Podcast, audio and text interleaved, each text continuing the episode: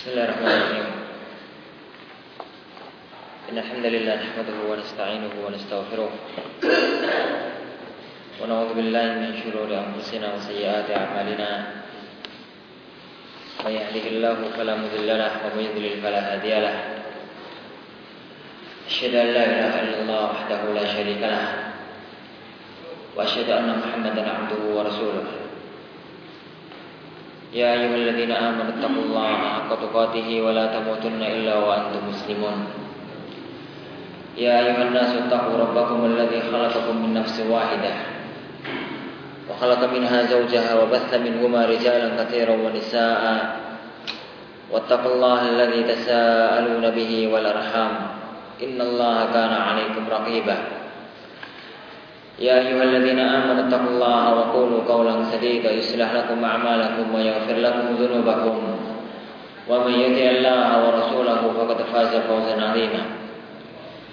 أما بعد فإن أصدق الحديث كتاب الله وخير الهدي هدي محمد صلى الله عليه وسلم وشر الأمور محدثاتها فإن كل محدثة بدعة وكل بدعة ضلالة. Wa kullu dhalalatin finnar. Para jamaah kaum muslimin yang dimuliakan oleh Allah Subhanahu wa taala. Materi pada pertemuan kita di malam hari yang dimuliakan oleh Allah Subhanahu wa taala ini adalah seputar permasalahan tentang kaidah umum atau kaidah dasar tentang masalah jual beli. Jadi anak bahasakan dengan kaidah umum karena mengingat bahwasanya masalah jual beli itu tidak mungkin kita bahas dalam sebuah pertemuan. Masalah jual beli adalah sebuah masalah yang mempunyai banyak cabang dan mempunyai banyak permasalahan. Yang mana itu butuh dibahas terperinci satu persatu terutama mengingat bahwasanya masalah ini kita dapati banyak masalah-masalah kontemporer yang belum pernah ada pada zaman dahulu dan belum pernah dibahas oleh para ulama-ulama kita pada zaman dahulu. Dan itu baru dibahas oleh para ulama-ulama kita pada zaman sekarang ini.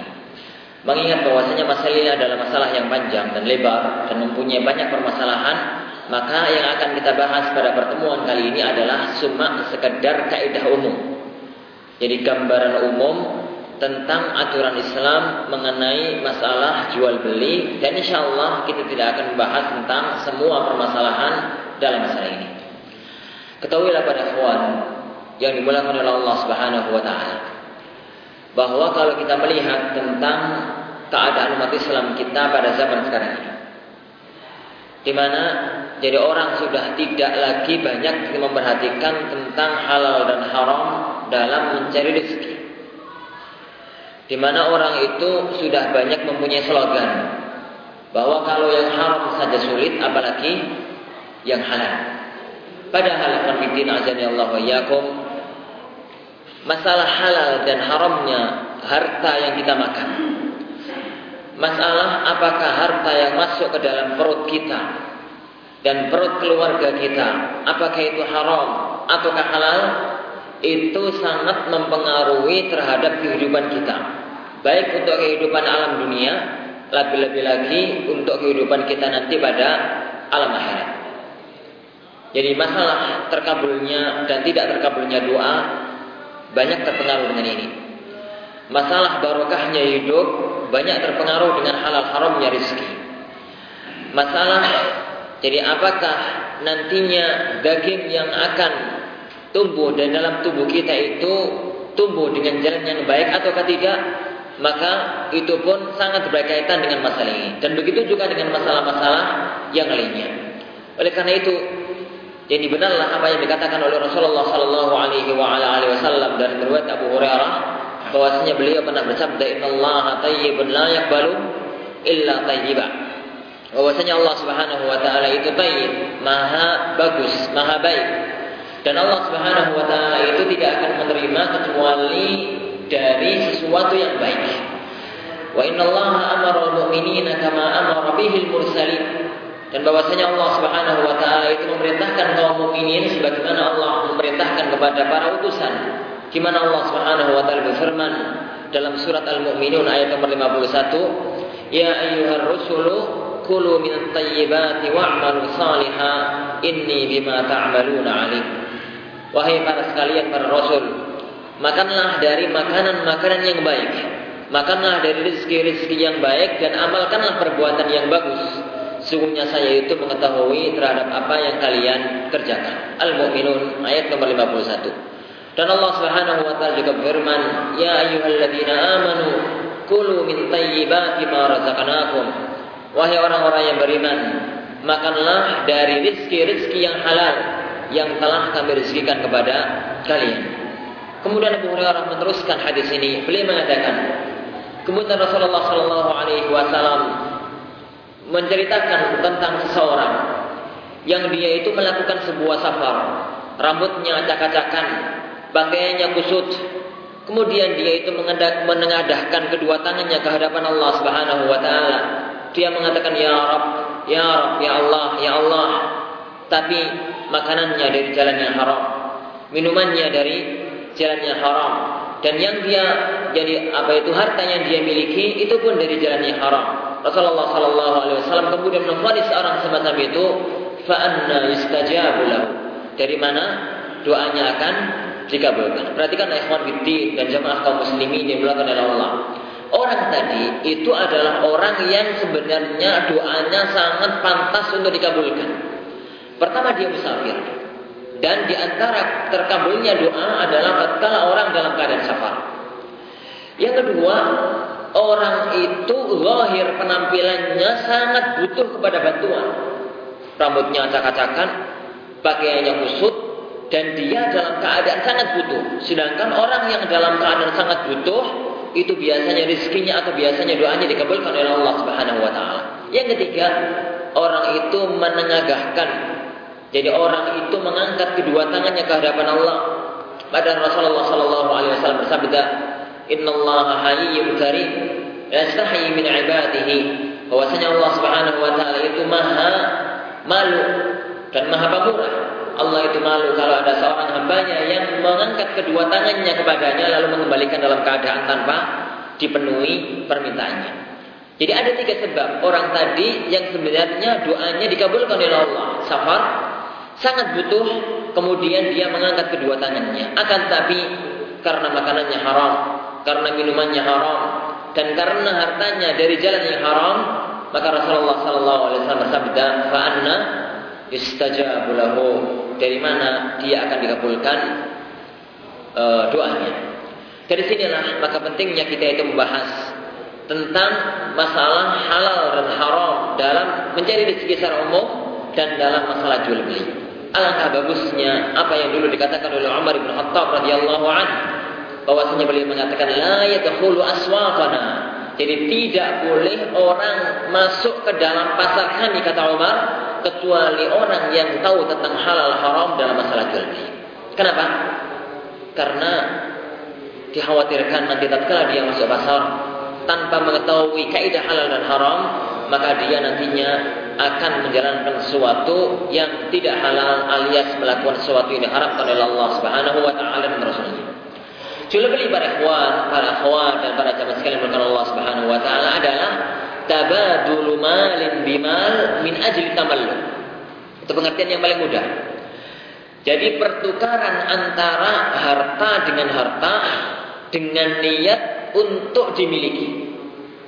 Jadi pertukaran antara harta dengan harta dengan niat untuk memiliki. Itu adalah jual beli. Jadi itu adalah jual beli.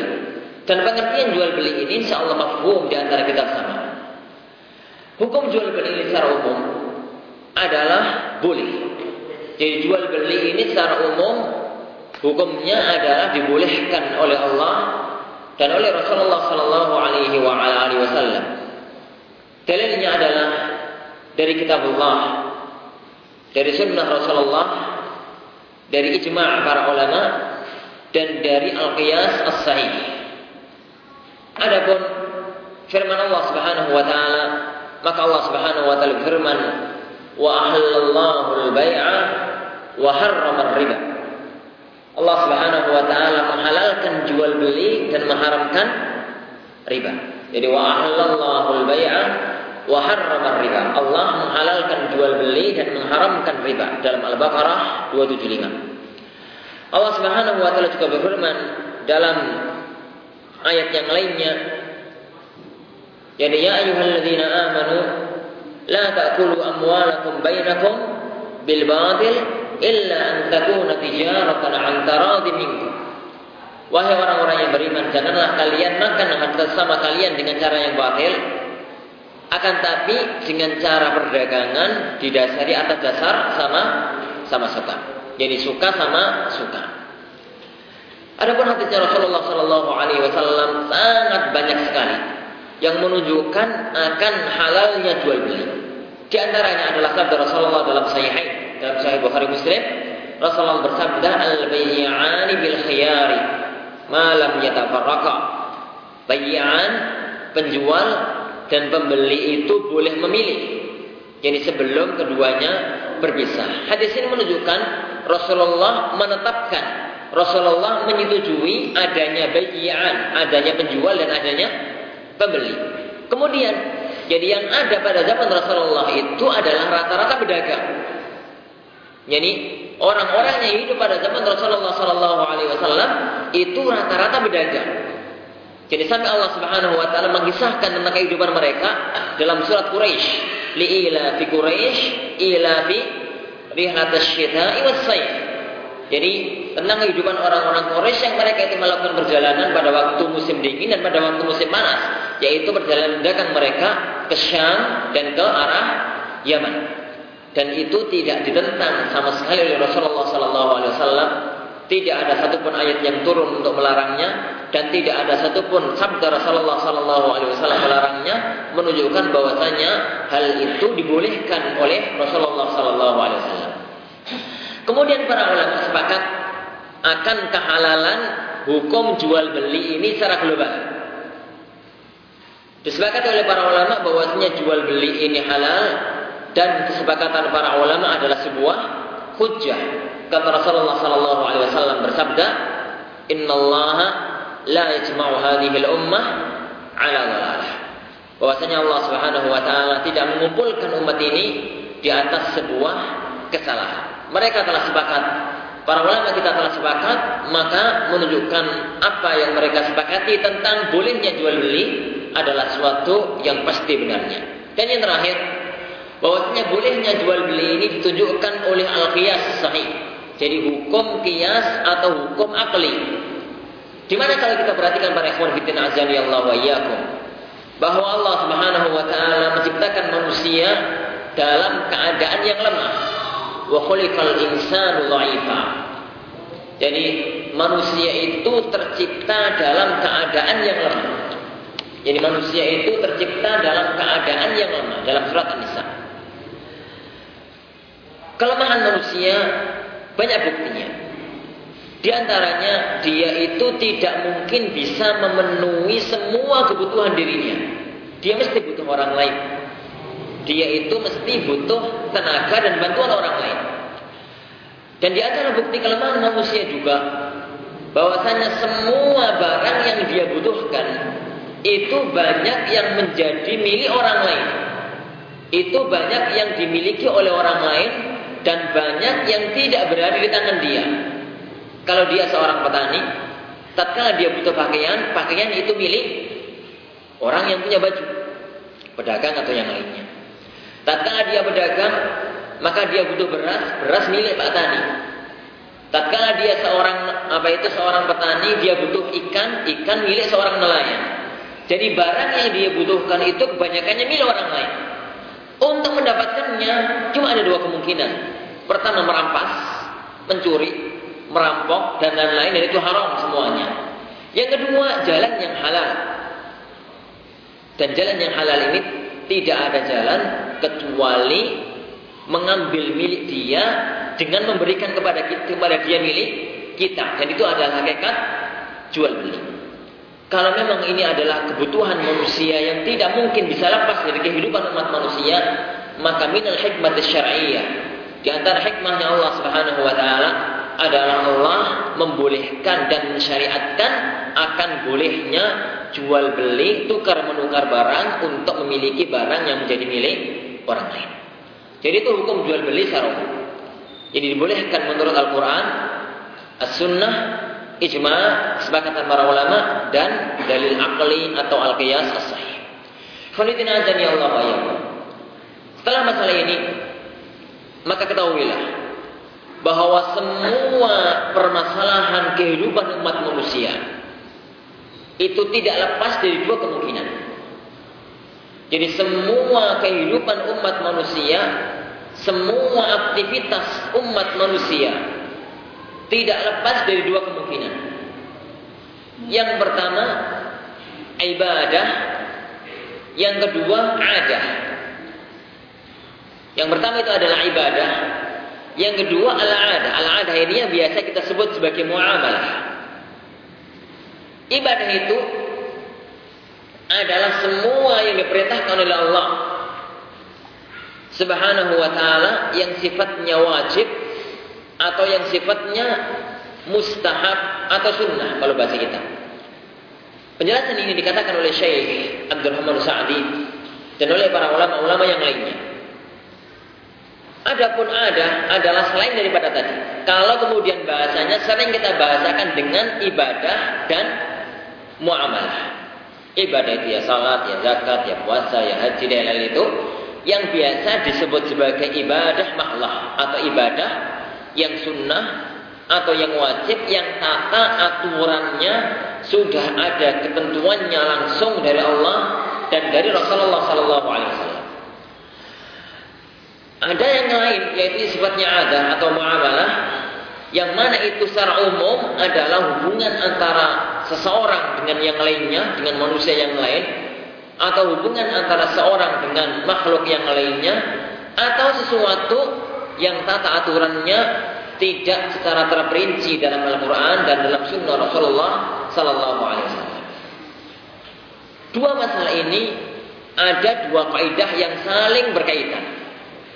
Mengenai masalah ibadah, al-aslu fil ibadat at-tahrim. Jadi pada dasarnya semua ibadah itu hukumnya haram. Tidak boleh dikerjakan kecuali kalau ada dalilnya dari Al-Quran dan ada contohnya dari Rasulullah Sallallahu Alaihi Wasallam. Itu masalah ibadah.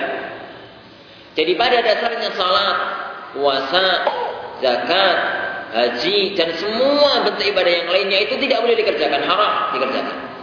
Kecuali kalau kita menemukan keterangannya dalam Al-Quran dan kita menemukan contohnya dalam sunnah Rasulullah Sallallahu Alaihi Wasallam. Cukuplah untuk menerangkan akan hal ini sabda Rasulullah Sallallahu Alaihi Wasallam, "Man amila amalan laisa alaihi amruna fahuwa raddun dalam sahih Bukhari Muslim. Jadi barang siapa yang melakukan amal perbuatan yang tidak ada contohnya dari kami perbuatan ibadah maksudnya yang tidak ada contohnya dari kami maka amal perbuatan ibadah itu tertolak. Dan Rasulullah Shallallahu Alaihi Wasallam juga bersabda, wa iyyakum muhdatsatil umur fa inna kulla muhdatsatin bid'ah wa kulla bid'atin lalal. Jadi hati-hatilah kalian. Jauhilah semua perkara yang baru dalam agama. Karena semua perkara yang baru dalam agama itu adalah bid'ah dan semua bid'ah adalah sesat. Jadi ini kaidah yang pertama. Oleh karena itu, untuk masalah ibadah ini yang kita tuntut dalil adalah barang siapa yang melakukan sebuah ibadah maka datangkanlah kepada kita dalil. Kalau ada, maka kita terima. Kalau tidak ada, maka berarti ibadah tersebut tertolak. Semacam hari-hari ini tentang masalah peringatan Al-Maulidun Nabawi. Jadi tentang masalah peringatan Al-Maulidun Nabawi. Kita tanya kepada mereka orang-orang yang melakukannya. Wahai kaum muslimin, wahai saudara-saudara kita tercinta. Kalian melakukan itu dengan niat ibadah atau dengan niat main-main? Apa jawabannya? ibadah. Pahalanya besar. Insya Allah Subhanahu wa taala mendapatkan syafaat, mendapatkan ini, mendapatkan itu. Itu jelas bah jawabannya. Tidak mungkin ah kami ini cuma main-main baguyon gitu. Itu mustahil. Jawabannya ini adalah sebuah ibadah. Tapi kalau memang ini sebuah ibadah, maka yang kami tanyakan yang kedua adalah apakah Rasulullah Shallallahu Alaihi Wasallam pernah melakukannya? Apakah ada dalil dari Al-Quran bahwasanya Allah memerintahkan itu? Apakah ada dalil dari As-Sunnah bahwasanya Rasulullah memerintahkan atau minimalnya pernah melakukan? Adakah dalil dan contoh dari para sahabat Nabi Shallallahu Alaihi Wasallam bahwasanya mereka melakukan perbuatan itu? Kalau ada dan sahih, maka kita terima dan akan kita amalkan segera. Tapi kalau tidak ada, maka faedahnya jelas, yaitu ini adalah sebuah perkara ibadah. Dan sebuah perkara ibadah itu tidak kalau tidak ada contohnya dari Rasulullah Sallallahu Alaihi Wasallam, maka itu adalah sesuatu yang tertolak, sesuatu yang tidak diterima dan sesuatu yang akan menuai dosa dan bukan mendapatkan pahala. Cukuplah satu contoh saja kecil. Tatkala jadi Ibnu Umar atau Abdullah bin Umar jadi pernah suatu ketika bersin. Bukan bersin. Beliau pernah duduk dengan seseorang yang dia itu bersin, orang tadi. Kemudian orang itu mengatakan setelah bersin, Alhamdulillah, wassalatu wassalamu ala rasulillah. Itu yang dikatakan. Alhamdulillah wassalatu wassalamu ala Rasulillah. Ibnu Umar tatkala mendengar orang selesai bersin mengucapkan semacam itu, dia mengatakan saya pun memuji Allah dan saya pun bersolawat kepada Rasulullah Sallallahu Alaihi Wasallam. Akan tetapi bukan begitu Rasulullah mencontohkan. Rasulullah kalau bersin mengatakan Alhamdulillah dalam riwayat yang lain Alhamdulillahi ala kulli. Itu adalah contoh kecil mengenai masalah praktek yang kita minta pada masalah kita. Yaitu tentang masalah muamalah. Kalau dalam masalah muamalah dan di antara masalah muamalah adalah jual beli. Bahwa pada dasarnya atau al aslu fil ada al asl fil muamalah al ibahah jadi pada dasarnya semua bentuk muamalah. Dan pada dasarnya semua bentuk ada yang bukan ibadah itu diperbolehkan kecuali kalau ada dalil yang memalingkan dari hukum kebolehan. Masalah makanan. Kalau ada sebuah makanan yang baru yang belum pernah ada pada zaman Rasulullah Sallallahu Alaihi Wasallam, made in mana gitu. Maka pertanyaannya, apakah ini halal atau haram? Hukumnya pada dasarnya halal kecuali kalau kita menemukan di dalamnya unsur-unsur keharaman. Misalkan ada babinya, ada anjingnya, ada ini, ada itu. Dalam masalah pekerjaan, orang melakukan pekerjaan ini, pekerjaan itu, apa hukum dasarnya? Hukum dasarnya halal.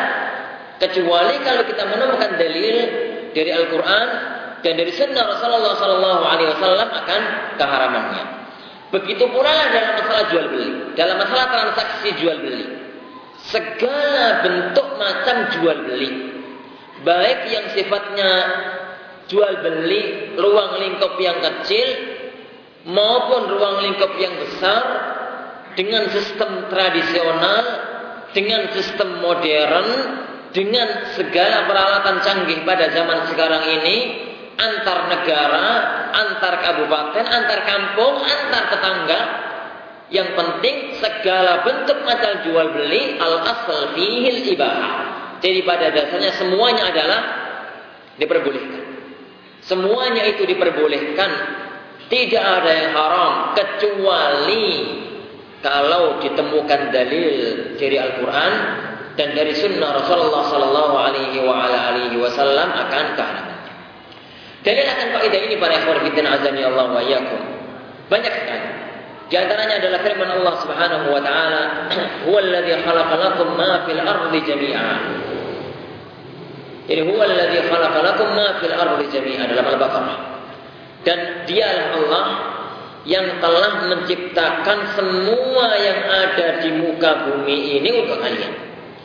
Jadi Allah Subhanahu wa taala menciptakan semua yang ada di muka bumi ini untuk kepentingan manusia. Tatkala Allah Subhanahu wa taala menciptakannya untuk untuk kepentingan manusia, maka berarti boleh dilakukan hukum dasarnya. Karena tatkala diciptakan untuk kepentingan manusia, kemudian tidak boleh dilakukan, berarti bertentangan dengan dasar penciptaan. Dan Rasulullah Shallallahu Alaihi Wasallam dalam sebuah hadisnya pernah bersabda, "Ma ahallallahu fahuwa halal, wa ma harrama wa ma harrama fahuwa haram, wa ma sakata anhu fahuwa afiyah." Faqbalu min Allahil afiyah fa inna lam yakun nasiya. Kemudian Allah kemudian Rasulullah bersabda membaca firman Allah wa ma kana rabbuka nasiya. Apa yang dihalalkan oleh Allah dalam Al-Qur'an maka hukumnya halal. Apa yang diharamkan oleh Allah dalam Al-Qur'an maka hukumnya haram. Apa yang didiamkan tidak ditegaskan kehalalannya pun tidak ditegaskan keharamannya maka itu perkara yang dimaafkan perkara yang dibolehkan faqbalu minnuhul afiyah. Terimalah jadi kemaafan dari Allah Subhanahu wa taala ini. Terimalah sesuatu yang tidak diharamkan oleh Allah Subhanahu wa taala ini. Wa ma kana rabbuka nasiya. Karena Rabbmu Allah Subhanahu wa taala tidak pernah lupa. Allah tatkala tidak mengharamkan, tidak menghalalkan bukan karena lupa, tapi karena memang memberikan keluasan kepada hambanya. Yang dihalalkan oleh Allah masuk di dalamnya yang dihalalkan oleh Rasulullah Sallallahu Alaihi Wasallam. Di antaranya apa ya, kawan? Apa sesuatu yang tegas-tegas dihalalkan oleh Allah dan Rasulnya? Hukumnya tegas halal. Hah? Jual beli. Halallahu bayah. Oh lagi ikan. Rasulullah kalau menyebut air laut beliau mengatakan huwa tahuru ma'uhu al-hillu maitatuhu. Jadi air laut itu airnya suci, bangkainya halal. Apa lagi? Hah? Kurma. Apa dalilnya kurma halal? Sering dimakan oleh Rasulullah kan begitu. Onta, onta dan lain-lain. Itu namanya tegas-tegas ada dalil kehalalan. Itu namanya ma'ahallallahu fi kitabihi fa halal. Yang kedua, ada sesuatu itu yang tegas-tegas diharamkan oleh Allah Subhanahu wa taala. Ada sesuatu itu yang tegas diharamkan oleh Allah, babi, homer, apalagi darah, bangkai dan lain-lain. Jadi binatang buas yang bertaring, kemudian jadi burung yang mempunyai kaki yang tajam untuk mencengkeram melawan, kemudian dan lain itu semacam itu. Tegas-tegas ada keharamannya dari Allah dan dari ada beberapa, ada banyak hal yang dicari hukum halalnya nggak ditemukan, dicari dalil yang mengharamkan pun tidak ditemukan. Apa contohnya, Juan? Nasi.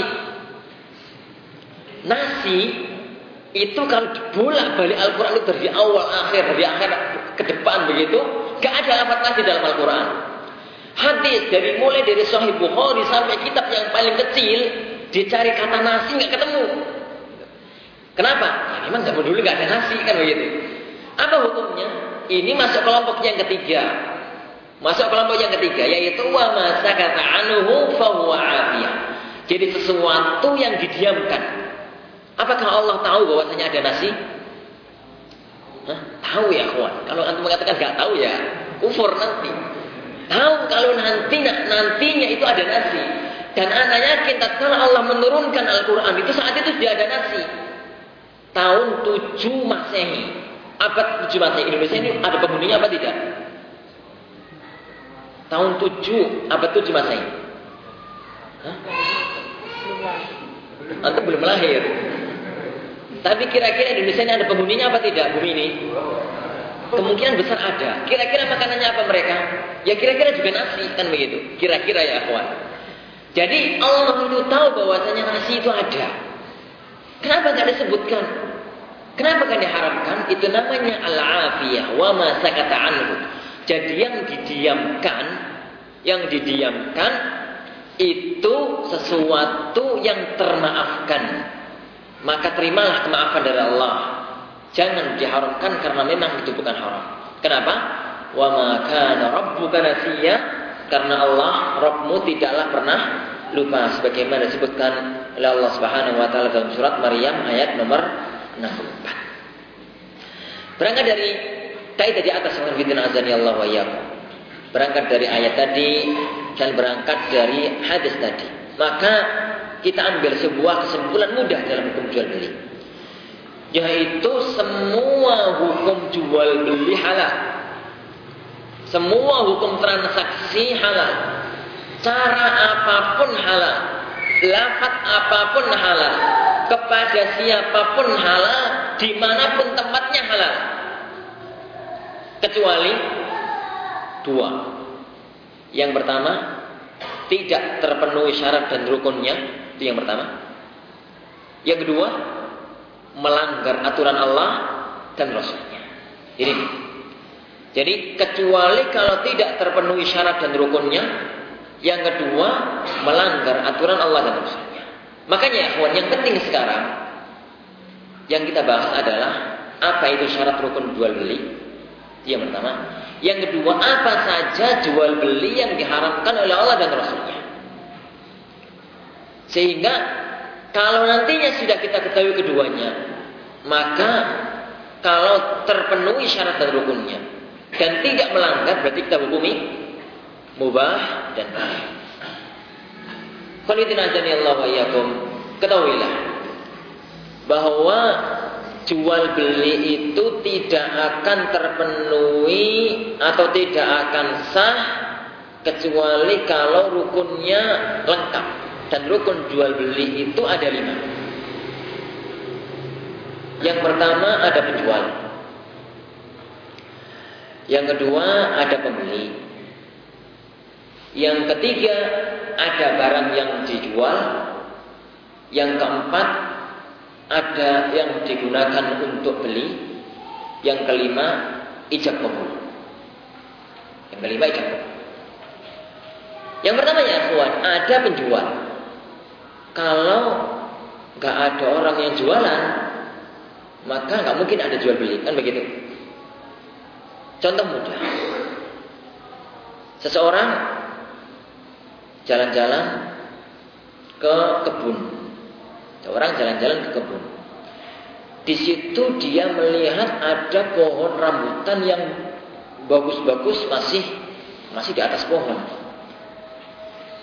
Dia ingin, tapi nggak ada penjualnya. Nggak ada pemilik kebun. Dia mengatakan, wah biasanya kalau rambutan kayak begini sekilo, sekarang berapa sekilo ya kawan? 3.500 misalkan. Saya ambil sekilo, ditaruh di situ di bubuknya situ, uang 3.500. Itu masuk dalam hukum jual beli apa enggak ya kawan? Tidak, nggak ada penjualnya. Itu ngerampok ya kawan. Karena begini meskipun uang itu ditaruh di situ, tapi itu bukan jual beli. Kenapa? Gak ada penjual. Siapa yang tahu bahwasanya dia itu nggak jual?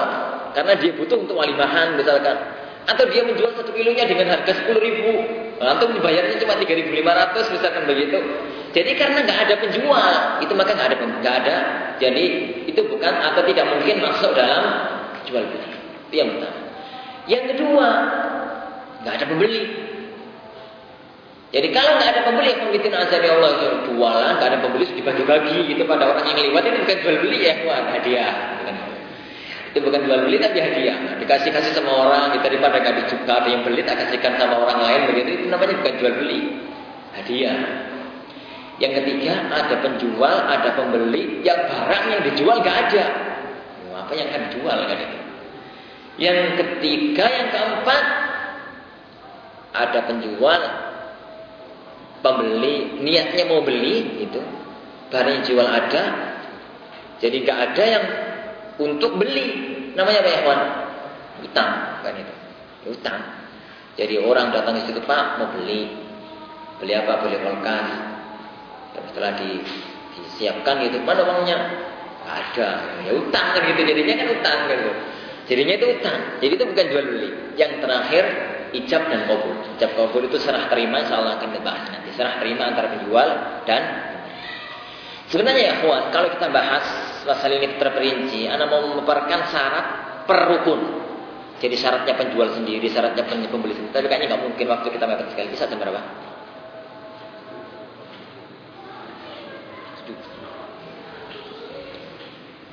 Uh, karena tidak mungkin ditawarkan semuanya, maka anak bahas secara global. Bahwasanya ada beberapa syarat yang harus terpenuhi yang harus terpenuhi tatkala jual beli berlangsung. Yang pertama yang azani Allah wa iyyakum adanya syarat jual beli adalah at-taradi. Adanya saling suka sama suka. Saling rela tidak terpaksa antara kedua belah pihak. Antara penjual dan pembeli. Allah Subhanahu wa taala firman dalam An-Nisa ayat nomor 29 Allah berfirman ya ayyuhalladzina amanu la ta'kulu amwalakum bainakum bil batil illa an takuna tijaratan an taradin minkum. Wahai orang-orang yang beriman Janganlah kalian makan harta sesama dengan cara yang batil Kecuali Kecuali Atau akan tapi harus dengan cara jual beli Dan jual beli disyaratkan an taralin minkum. Jual beli ini adalah dilakukan atas dasar suka sama suka. Rasulullah Shallallahu Alaihi Wasallam bersabda dalam sebuah hadis yang sahih, Innamal bay'u antaradin. Bahwasanya jual beli itu harus atas dasar suka sama suka. Innamal bay' antaradin. Ini adalah kaidah dasar. Yang berangkat dari kaidah ini para ikhwan azani Allah wa yakum. Bahwasanya jual beli yang dilakukan karena terpaksa. Maka hukum asalnya jual beli itu tidak sah. Kecuali kalau terpaksa itu atau kalau paksaan itu dengan cara yang benar. Misalkan begini. Ada seorang ingin membeli tanah, ingin membeli kebun begitu. Dia melihat kebun itu di pinggir jalan prospeknya bagus. Akhirnya dia ngomong sama pemilik tanah, Pak, saya mau membeli barang ini. Si penjual tanah atau yang punya tanah gak ingin untuk menjual. Tatkala gak ingin menjual, akhirnya pembeli ini marah maksa. Pokoknya kalau kamu gak mau menjual, bakar nanti kebunnya. Dengan terpaksa, akhirnya pemilik kebun itu menjual. Itu namanya terpaksa. Apakah jual beli itu sah? Tidak. Jual beli itu tidak sah. Dan orang yang meskipun dia sudah menyerahkan uang, jadi pembeli tadi sudah menyerahkan uang 50 juta misalkan, kemudian dia menggunakan tanah itu untuk apalah begitu, dengan alasan dia itu sudah membeli, maka sama saja dengan dia merampok tanah tersebut. Kenapa? Karena jual beli tadi tidak sah. Karena didasari atas dasar paksa. Begitu juga dengan kebalikannya. Seorang penjual melihat ada orang yang kayaknya lugu begitu, ditawari pada waktu dia nggak mau, dipaksa. Kalau pokoknya kalau nggak mau beli begitu, dipaksa atau diancam begitu, akhirnya dia beli. Maka uang yang dia ambil jadi dia itu menyerahkan barang-barang jualan tas misalkan dia ngambil uang 20 ribu atau 30 ribu atau 50 ribu uang tas itu. Meskipun itu kayaknya gambarannya itu gambaran jual beli tapi uang yang diambil itu tetap haram. Karena sebenarnya itu adalah jual beli yang tidak sah. Karena dasar-dasar keterpaksaan kecuali kalau terpaksa atau kalau paksaan itu ala hak didasari atas dasar kebenaran. Kapan paksaan itu benar dan boleh? Kalau yang maksa itu orang yang berhak memaksa. Contohnya begini. Orang A, A itu punya hutang banyak sama B, C, D. Hutang. Niatnya untuk jualan atau untuk apalah itu niat apa itu ngomongnya akan dibayar tahun depan. Sampai tahun depan si A itu ternyata nggak mau nyaur utangnya. Padahal utangnya itu kepada A 50 juta, kepada B 100 juta, kepada C 20 juta, misalkan begitu. Kemudian tahun depan waktunya bayar nggak dibayar-bayar. Nggak dibayar-bayar. Akhirnya ditagih, nggak pernah mau, ketawa aja yang ditagih itu. Yang penting nggak mau nggak mau apa itu bayar utangnya. Masalah ini di, dilimpahkan ke pengadilan, ke koli. Sampai di hadapan koli, telah diketahui kemudian telah dibuktikan di hadapan kodi di hadapan hakim bahwasanya si A ini memang orang yang mungkir. Jadi orang yang sudah waktunya nyaur utang padahal punya duit tapi tidak mau bayar begitu. Maka orang itu boleh ol kodi memaksa untuk menjual barangnya kalau memang ada. Barang kamu yang di sana, villa kamu yang di sana harus dijual terpaksa menjual apakah sah? Sah. Karena yang memaksa adalah qadhi. Kalau orang ini tetap tidak mau juga, maka hartanya bisa disita oleh pengadilan, kemudian dijual oleh pengadilan untuk dibayarkan kepada yang ngutangi tadi untuk dibayarkan kepada yang ngutangi tadi tapi kalau ada sisa uang maka maka harus kembalikan kepada pemiliknya. Jadi ini syarat yang pertama. Jadi antara alim atas dasar suka sama suka. Gitu ya? Panitia. Kita hentikan dulu. Kita hentikan.